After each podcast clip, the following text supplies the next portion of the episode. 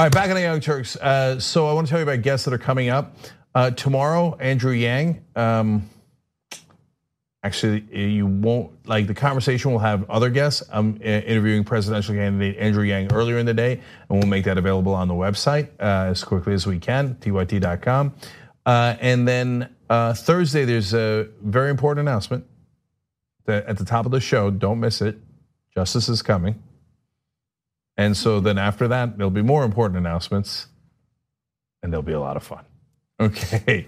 We're kind of shaking up the world here, or at least we're trying. Wish us luck, and you're part of it, so don't go anywhere. All right, now speaking of shaking up the world, uh, Ryan Grim joins me. He's the author of "We've Got People." Uh, it's a new book out. It's about progressives versus the establishment, but not just now, but historically. And you can get it at shoptyt.com. Ryan is the Washington bureau chief of the Intercept, and um, one of the best reporters and editors there is in the country. No. Okay. And I'm not playing. Look, I, look, he's also a Young Turks contributor, so let me be honest about that. Uh, but uh, we want to be upfront about it. But I, there's a lot of Young Turks contributors. I wouldn't say that. so, all right, putting the uh, fun aside, uh, let's get to it. So, the book is about the progressive movement versus establishment. I thought this just happened the other day. Uh, what is all this history about you got, Ryan? Yeah, yeah. I mean, that's one reason I wanted to write it because there are plenty of people who kind of almost think that, or or they know somehow that that's not the case, but they don't know where to find uh, the the actual history. And it turns out there wasn't really anywhere precisely to find it. There are some good books about the left. Listen, liberal is a good one. That kind of stuff, but nobody has been both kind of on the left and, and like and caring about what the left cares about, and also reporting on Washington on a day-to-day basis. Um, you have people like Dave Dayen who do that, but he's based here in LA. Um, so I, I, I, had this unique kind of vantage point to, to watch this all unfold over the last 12 years or so. I really started covering it in the 2006 midterms. Um, and w- when Bernie Sanders took off in 2015, I started thinking like, you know, there, there, there should be something for people who are just starting to tune into politics to let them know what's happened before so that they know what mistakes have been made, what worked, uh, you know, what fights have been waged, who the, who the good guys are and the bad guys are, or, or even if they switch roles at different times. Then when Trump won and you had all of these people turn from casual observers of politics to hardcore activists, um, I, I, thought, okay, now they, they too need this uh, this history lesson. Then when Ocasio Cortez won, it showed that like the Bernie Sanders phenomenon was not just one off, which you knew, like and, and people knew, but it was that, that this was a this was a movement, a people powered movement that you know had a long way to go, but there was a, a, lot had come before, and it was time to just put get get that down for people so they, they have a sense of of where they've been where they come from. So Ryan, I'm going to go even further in the past uh, to just to get to the point where you start talking about Jesse Jackson, uh, and so and there's a lot I learned about that that I didn't know. But let me go further back. So mm-hmm. they, there's this mythology in America that. Uh, progressives are weak they can't unite and it is by definition it's like herding cats people will say it over and over again but wait a minute, FDR was a progressive and he wasn't weak. He was uh, arguably too strong, wanting to pack the courts and even going above and beyond in, in mm-hmm. going a little too far sometimes. And Lyndon Johnson, not, not weak, weak. right? And and he got the Civil Rights Act and the Voting Rights Act and uh, and Medicaid passed by bullying people. And so it's a total mythology in that sense. But we did lose the string at some point. Mm-hmm. So where where does it go from these incredibly strong progressives running the country to progressives being outsiders and the Democratic Party being run by the establishment? Yeah. And to your point, the prologue of the book too, Abraham Lincoln and the, the, the radical Republican Party. Mm-hmm. Um, you know, I think that the, the, left should very freely embrace embrace that too. Like all of the great uh, advances have been made by strong, too strong uh, progressives. Um, the, the 1980s and Ronald Reagan would be would be my answer to, to that question. And for people who didn't either who didn't live through that time period or who were not invested in the fortunes of the Democratic Party, like Bernie Sanders and Elizabeth Warren were not. Like they, they lived through that time period, but for different reasons they, they both could kind of have cared less what happened to the Democratic establishment in the 1980s. Mm-hmm. But what happened to them was like a total uh, evisceration. Their, their entire worldview upended. So, you know, these are people who, from the 1940s on, for, they, they oversee the biggest economic expansion in world history, probably. They create the New Deal and the Great Society. They, you know, they're integral to the women's liberation movement, uh, Black freedom struggle, Civil Rights Act, Voting Rights Act. These are their, these are their accomplishments. And then in 1980, a, a C-list actor uh, who, you know, 1978 midterms brought in Newt Gingrich and a bunch of these radical right wingers. Who, these are not your kind of Rockefeller Republicans who just differ in the margins with your center left Democrats. These are people who are saying that everything Democrats stand for is wrong. And so they're just completely humiliated and annihilated. And, and they, and people like Nancy Pelosi, Steny Hoyer, Chuck Schumer, they they all lived through this this period, and there's a trauma associated with that that that turned the party from you know a fighting party to one that felt like that internalized the idea that they live in a conservative country. It's a center right country, and if we want to maintain our hold on some modicum of power, then we're going to have to uh, hide anything liberal and progressive. Get you know, get get behind me here. Mm-hmm, um, mm-hmm. And, yeah. and you still see that today. It, they still have that psychic trauma from that moment. Uh, Pelosi, when she took over the House in 2007, was the first thing she did. I'm taking impeachment off the table. For Bush, yes. Yeah, for Bush. Yeah. You know, she's been taking impeachment off the table for 12 years. and then and you see what happened. It, it, institutionalized forever war and torture and black sites. And, and then you know, the, the creep of the executive goes on through the Obama administration because they don't, they don't challenge that. So you see, you, you see it again today that the Pelosi genuinely, remember, Pelosi was saying that if people don't stop talking about abolishing ICE, we're going to blow it in the midterms people kept talking about abolishing ICE, and they had the biggest midterm victory you know since the since the Watergate era. Mm-hmm. Um, but nothing, no amount of data, no amount of elections at this point will convince the the Pelosi's and the Hoyers of the world that they they can't they they just can't admit to being liberal. And also, when you've spent 30 years acting the way they've acted, it almost becomes pointless to talk about what you really believe mm-hmm. because you're now 30, 40 years into acting a certain way. That's, yeah. that's you. Yeah. And so the, the two things get very conflated. Yeah, that's yeah. why they uh, amusingly, every once in a while say, no, no, I'm in favor of single payer. I've been in single payer for single payer right. for 40 years, but not yet. Not yet. Right. No, no, we just spent 40 years of you telling me not yet. And you're, I think Pelosi's 78. Are we right. going to get to it when you're 98, 108, right? And it's uh, not against her age. I like Bernie Sanders and Elizabeth Warren, and they're uh, in their 70s as well. It's about new ideas versus old ideas, and you and Pelosi has proven that. Uh, that weakness has been built into her DNA. Yeah. Now that's verboten to say in Washington because right. there's this cult of uh, Pelosi right. where they think that she's like the greatest legislator ever with almost no accomplishments at all. It's the alternative facts of the mainstream media are in a lot of ways stunning as well.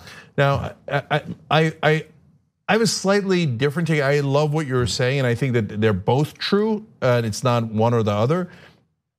I think that there was a big change in 1976 and 78 with the Supreme Court decisions, mm-hmm, yes. Buckley v. Valeo and Bellotti, where they basically legalized bribery and said corporations right. can give unlimited money to politicians. Right. So way before Citizens United, and and then the corporations basically took over the Democratic Party and said, yep. "Oh, that weakness that you felt after Reagan, absorb it. Right. You know, bathe in it. That's what we want, and that's what they encouraged." Yeah, and I think these two things definitely go go hand in hand.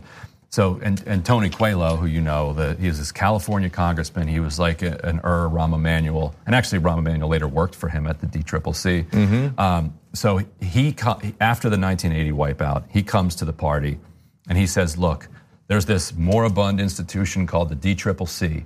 Let me let me run this thing, and I will turn it into a juggernaut by going to corporate America." And stocking it with, with corporate cash. He called it a PAC strategy. They now call it fundraising. But mm-hmm. at the time, it was an innovation.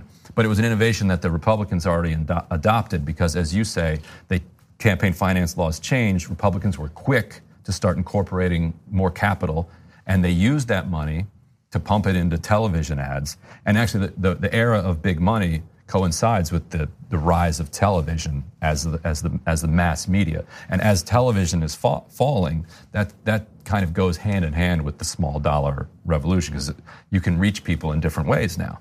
Um, and so Coelho says this is, this is the way we need to respond. We don't need to rethink what our coalition is and what our politics are. We need to match Republicans dollar for dollar, do the 30 second ads, and we need to go uh, to go to corporate America and, and match them. And then because the economy tanked shortly after Reagan was elected, his numbers nosedived, and Democrats win this huge midterm wave in 1982, and it's a bunch of attaboys for Coelho, and they conclude it must have been the money. They don't look back and say, well, was, there was a recession, there was a Reagan recession, so of course we won. They think, oh, we went to corporate America, we got the money. We cut the ads. We've picked the lock. We're, we're back, baby. And so, and so mm. they were basically in. And when your source of financing is capital, that makes it impossible to come up with a populist progressive coalition because the messaging that you would need to accomplish that runs in direct contradiction to uh, corporate money that you're getting. So they just had to keep trying to put holes in, in, the, in the dam um, with this corporate money and, and using it in, in ever more clever ways to try to chase the kind of the, the fraying coalition that they had. And what you see is that they just lose and lose and lose and lose.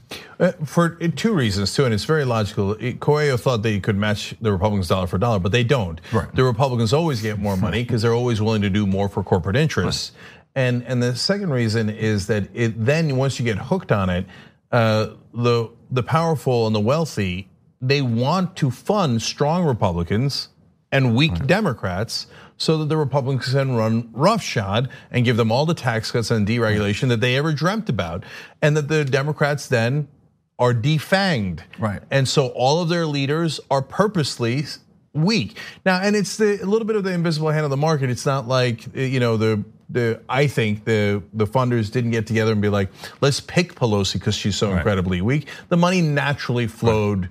to because if you were a strong progressive, they'd say, whoa, hey, right. that's he's upsetting the he's rocking the boat a little bit too much. He's a, a bridge too far here, so you're not gonna get any money. The one yeah. that's keeping things nice and easy, you're going to get all the money. The, the purest distillation of that is that the, the Koch brothers are now suggesting that they're going to start backing up moderate Democrats in primaries if, mm-hmm. if they get challenged by insurgents. You couldn't have a, a, a clearer case of how this is going to unfold. Why do the Koch brothers like center left Democrats? Yeah, because they will comply. They will do as they are told. Yeah. And so, and they unfortunately they now have a long history of that. What that brings us to 1988 and Jesse Jackson. So now, not a lot of people know uh, that this part of the story. So what happened there? And if more people had heard of Harold Washington, this, my subtitle might have been from Harold Washington to AOC. Mm-hmm. Um, but Jesse Jackson and Harold Washington worked together on this mayoral campaign, this fascinating race in 1983. He's a sitting congressman, African American guy who was backed by Democratic Socialists of America, and he decides that he's going to challenge the Chicago machine. Jesse Jackson gets behind him uh, young lords, a kind of reformed Latino gang in the city. They get they get behind him. They register hundreds of thousands of voters. This is an absolutely extraordinary grassroots effort. Jesse Jackson told me he got uh, he got word that Ted Kennedy and Walter Mondale were going to come in and endorse Daley. And so he reached out to Kennedy and he's like, "Look, I've known you for decades. I'm not asking you to endorse Washington, but I'm telling you we're doing something special here." just stay out of the primary. Let us have a fair fight. Kennedy and Mondale, Mondale was vice president under Carter. Kennedy is Kennedy. Now, these are the two most famous liberal, and they're not just uh, Democrats, these are liberal Democrats. Mm-hmm. Please don't come in here and do this. And they say, look, we're old friends. What can I do? And so they, they, they come in, Kennedy and Mondale endorse Daley in the primary. And that's when Jackson and Washington, you know, they, they fully realize that this is a fight that this is that this is a fight to the finish. And so uh, Jackson, I think, his quote to me was something like, "This kind of liberalism is not liberating." And so they decide they're going to conceive of themselves as in opposition to this element of the party. They win the primary. with this grassroots army. The Democratic machine flips in the general election and endorses the Republican. That's how badly they want to hold on to power. It's Ryan. It's as if you were writing the book uh, to prove me right. so I've been saying, no, you don't get it. If Bernie Sanders wins the primary, mm-hmm. moneyed interests are not. They don't care about the Democratic Party. Oh, progressives won, great. No, they don't care. That's why uh, Howard Schultz said, if mm-hmm. uh, Biden wins, I won't run so Biden can right. go ahead and beat Trump. But if Bernie Sanders wins the primary, I'm going to come in and basically he's raising his hand and saying, "Yeah, I'm incredibly wealthy, so-called Democrat my whole life, now an independent, and I'm going to throw the race in favor of Trump because I'd rather have him win and give me tax cuts than have Bernie Sanders, no. an actual progressive, win. Uh, the Donny Deutsch on MSNBC the other day said, "I'd rather vote for Trump than Bernie Sanders," and the Scarborough had to be like, "I don't know, that'll get you fired." We and we don't say that out loud. You're to hint that, right? Yeah, yeah, yeah that's right. And so in this case, they they said the quiet part loud, and they literally went and campaigned. This is Rostenkowski, who is Ways and Means chairman, and was a colleague of Washington's in Congress endorses the Republican, and they bring all the machine's energy to bear to try to elect this Republican. The police chief, like a week before the election, Washington had run on he was going to fire the police chief. Police chief quits in this flamboyant fashion. Uh, you know, trying to tell voters that, you know that if you elect Washington, the crime is going to run rampant in the city, and Washington wins. You know, he wins, but he wins by like four points in a city mm. that's ninety percent Democratic. Uh, and then they, and then he has to go to war with the machine to get his agenda uh, enacted. But you're right; they they they straight up switched. And so then out of that, Washington and Jackson they held a they held a conference to try to get a prominent black leader to run for president. They said we need we need somebody who's going to run as a progressive civil rights champion because this party is not going to change on its own. We're going to have to we're going to have to take it on to do it. And so very late in the 1984 season, Jackson runs. Far too late for it to be a serious challenge. It's, it's more of a messaging campaign. Echoes of 2016, getting in just to spread the message.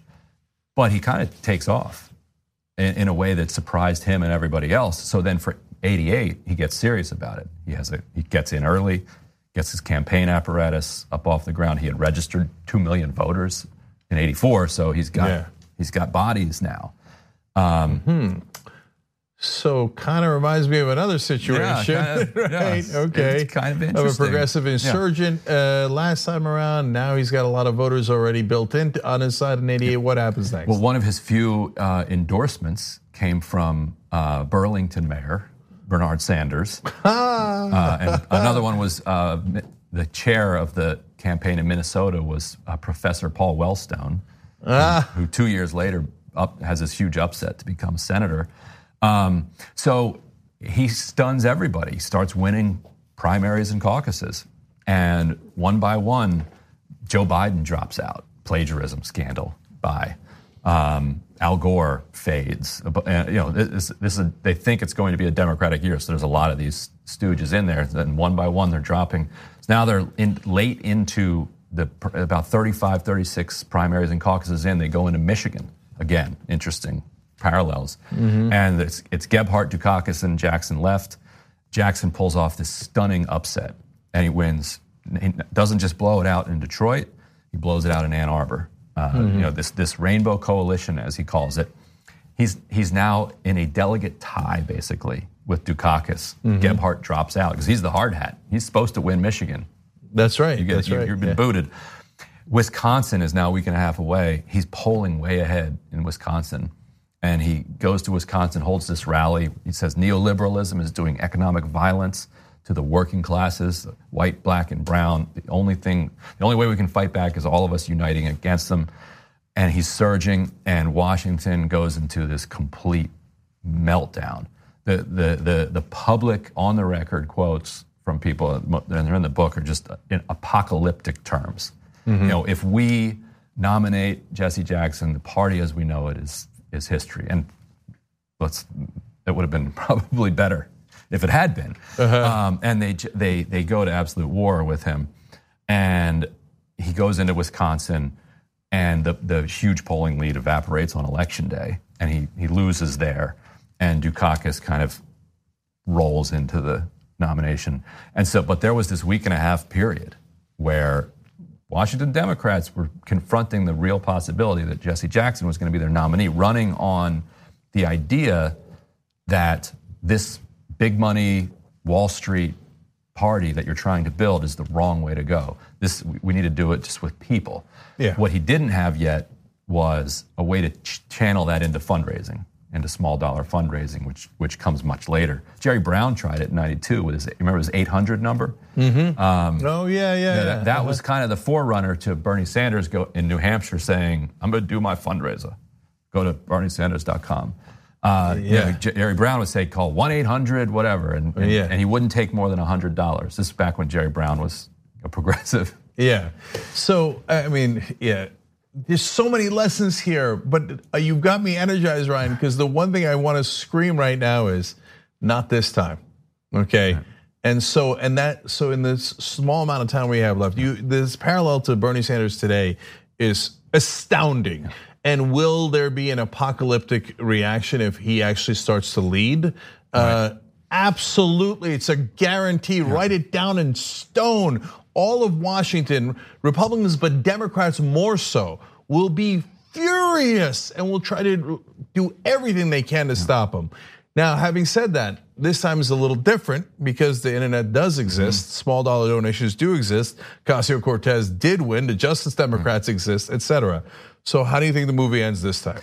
The the difference this time is that the establishment is weaker, and the, the left is, like you said, stronger and and more organized.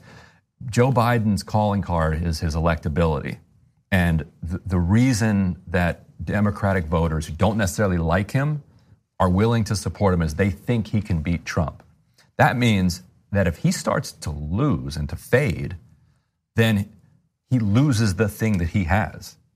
And so it, it becomes a self-negating phenomenon. So if if Sanders can win Iowa, then yes, they will start panicking about Sanders, um, but they will start losing faith in Biden because what's the point of propping up a loser? Yep. If the only thing he had was that he was a winner, and so then it's, it becomes a question of the the polls. Uh, you start the and you saw a lot of these, but they were ignored in 2016. The head-to-heads between Sanders and Trump. So if Biden is fading and Sanders beats him in Iowa, beats him in New Hampshire, and can get on a roll, and then you start seeing the polls that show well Sanders actually beats Trump in Pennsylvania, Michigan, Wisconsin. Then you could see enough of the party get get behind him and roll into the, the convention. It, it's threading a needle, but that's that's kind of the the, the only path there. And the only uh, upside of the Howard Schultz situation is that most of the people who would vote for him, Deutsch, they're voting in New York or New Jersey or uh, or, or, Or Maryland or District of Columbia or Silicon Valley. Yeah. They're not voting in Pennsylvania, Michigan, Wisconsin, where it matters. Yeah, Michigan decides elections. Okay, and who does great in Michigan? Progressives do, or more important and more accurately, non-insiders do. Right. If you're an outsider, you have a much better chance in Michigan. So this whole idea of like, oh, Joe Biden's an insider, and they love insiders in Michigan. No, they don't. Trump won in Michigan. Bernie won in Michigan. Jesse Jackson won in Michigan, and we need Michigan. Yeah. So this idea that Joe Biden or the or the establishment Democrats are more electable is nothing but mythology. Through and through, it's never been true. It isn't true today. They said, no, no, we can't have Jesse Jackson because Dukakis is more electable. President Dukakis. Yeah, how did that turn out, right? Uh, Dukakis got, of course, got annihilated, and uh, and and and the Democratic Party's been annihilated ever since. Perhaps, just perhaps, we should look at history and try something different. And uh, Worth a thought. and and seriously, look, 2020 is the mother lode. It's everything. We're at a crossroads. That's why I'm doing this with my hand. Okay, we're at a crossroads, and if we win now, we can take over the party, and and actually bring the populism back, progressivism back, and bring strength to the Democratic Party, and get rid of the corruption of the donors. If we lose, God knows how many more years there will be of this tyranny. And so that's the situation. You got to read the book to have a good sense of what's going to happen today. It's called We've Got People It's by Ryan Grim. It's now available at shoptyt.com. Ryan, thank you for joining us, brother. Oh, really thank you. appreciate it. Appreciate it. Okay. All right, guys, stay right here. Uh, if you're a member, Ryan and I are going to come back and talk about the state of reporting today uh, in America. And that's a really important and interesting conversation. Uh, and then obviously it touches on politics as well. So that's the last half hour of the Young Turks. Uh, TYT.com slash trial gets you a week free.